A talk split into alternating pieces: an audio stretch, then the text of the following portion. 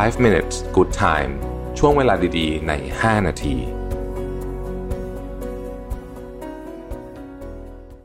สวัสดีครับ 5 minutes นะครับ คุณอยู่กับรบิธานุสาหะครับ วันนี้เอาบทความจาก Tobias Charles นะครับ ชื่อว่า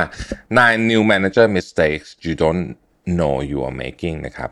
เวลาคนได้รับการโปรโมทขึ้นมาเป็น manager เป็นผู้จัดการเนี่ยมันไม่เหมือนกับการเป็นพนักงานเก่งๆคนหนึ่งนะคือพนักงานเก่งๆอะมีโอกาสที่จะรับการโปรโมทขึ้นไปเป็นผู้จัดการ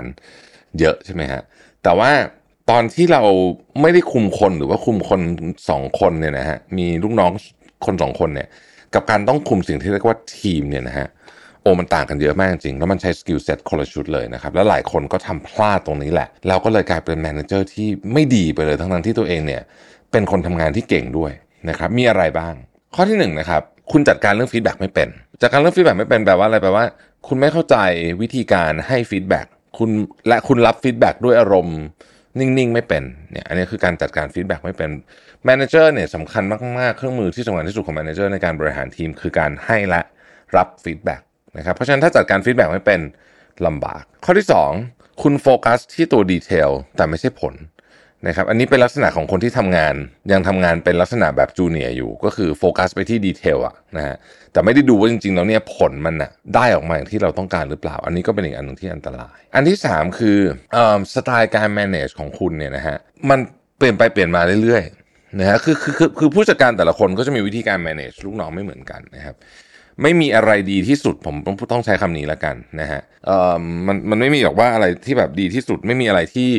ที่เป็นเพลย์บุ๊กที่แบบต้องทำแบบนี้เป๊ะๆแต่ว่าการเปลี่ยนไปเปลี่ยนมาเนี่ยจะทำให้ลูกน้องงงนะฮะลูกน้องงงเขาก็จะไม่รู้จะเอาไงกับคุณดีนะฮะนะก็จะ manage คุณยากแล้วก็แล้วเขาก็จะเหมือนกับ คือคือพอคนมันมันงงกับทิศทางอะที่เหลือมันก็เละอันที่สี่คือ you only manage down แปลว่า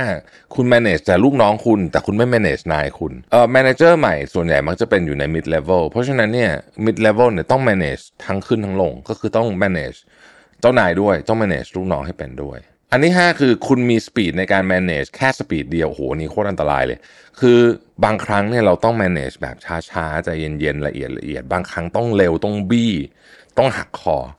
นะฮะต้องทำเป็นทั้งสองแบบ manager เนี่ยต้องสามารถเปลี่ยน speed การทำงานของตัวเอง ขึ้นขึ้นลงลงได้นะครับ เพราะว่า speed เนี่ยมันขึ้นอยู่กับสถานการณ์ เหมือนกับรถแข่งนะครับผมพูดง่ายๆอย่างเงี้ยเพื่อให้เห็นภาพนะฮะรถแข่งเนี่ยเวลาวิ่งอยู่ในสนามแข่งเนี่ยนะครับมันไม่ได้วิ่งเร็วพอเท่ากันทั้งสนามถูกไหมฮะบางจังหวะคุณต้องช้า บางจังหวะที่แบบเฮ้ยข้างหน้าเนี่ยโค้งนี้ดูแบบอันตราย โค้งนี้ดูอันตรายในที่นี้หมายถึงว่าเรามีโอกาสที่อาจจะ เสียหลักหรือเรามีโอกาสที่จะชนกับคันนี้ได้ เราก็จะต้องเข้าในจังหวะที่มันช้า จังหวะไหนเร่งก็ต้องเร่งนะครับจังหวะถึงที่ต้องเข้าพิษก็ต้องเข้าอะไรอย่างเงี้ยคือมันจะไม่ใช่แบบว่าต้องเหยียบคันเร่งสุดตลอดเวลาแบบนี้ไม่ใช่อย่างนั้นนะครับข้อที่6เนี่ยนะครับ คุณพยายามที่จะเลื่อนการตัดสินใจเรื่องยากๆไปอะการขึ้นไปเป็น manager เนี่ยสิ่งที่องค์กรคาดหวังคือคุณต้องตัดสินใจเรื่องยากๆให้เร็ว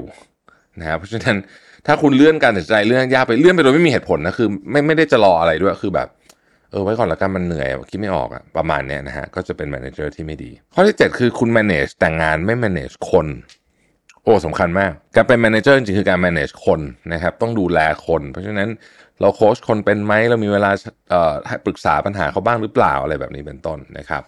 ข้อที่8นะครับคุณยังพยายามจะเป็น expert อยู่นะฮะก็คือแบบว่าเรื่องนี้ฉันทำเก่งฉันก็จะทำมันต่อไป ทั้งนั้นที่จริง ๆ แล้วเนี่ยงานของ manager คือการ delegate ฮะนะฮะแล้วก็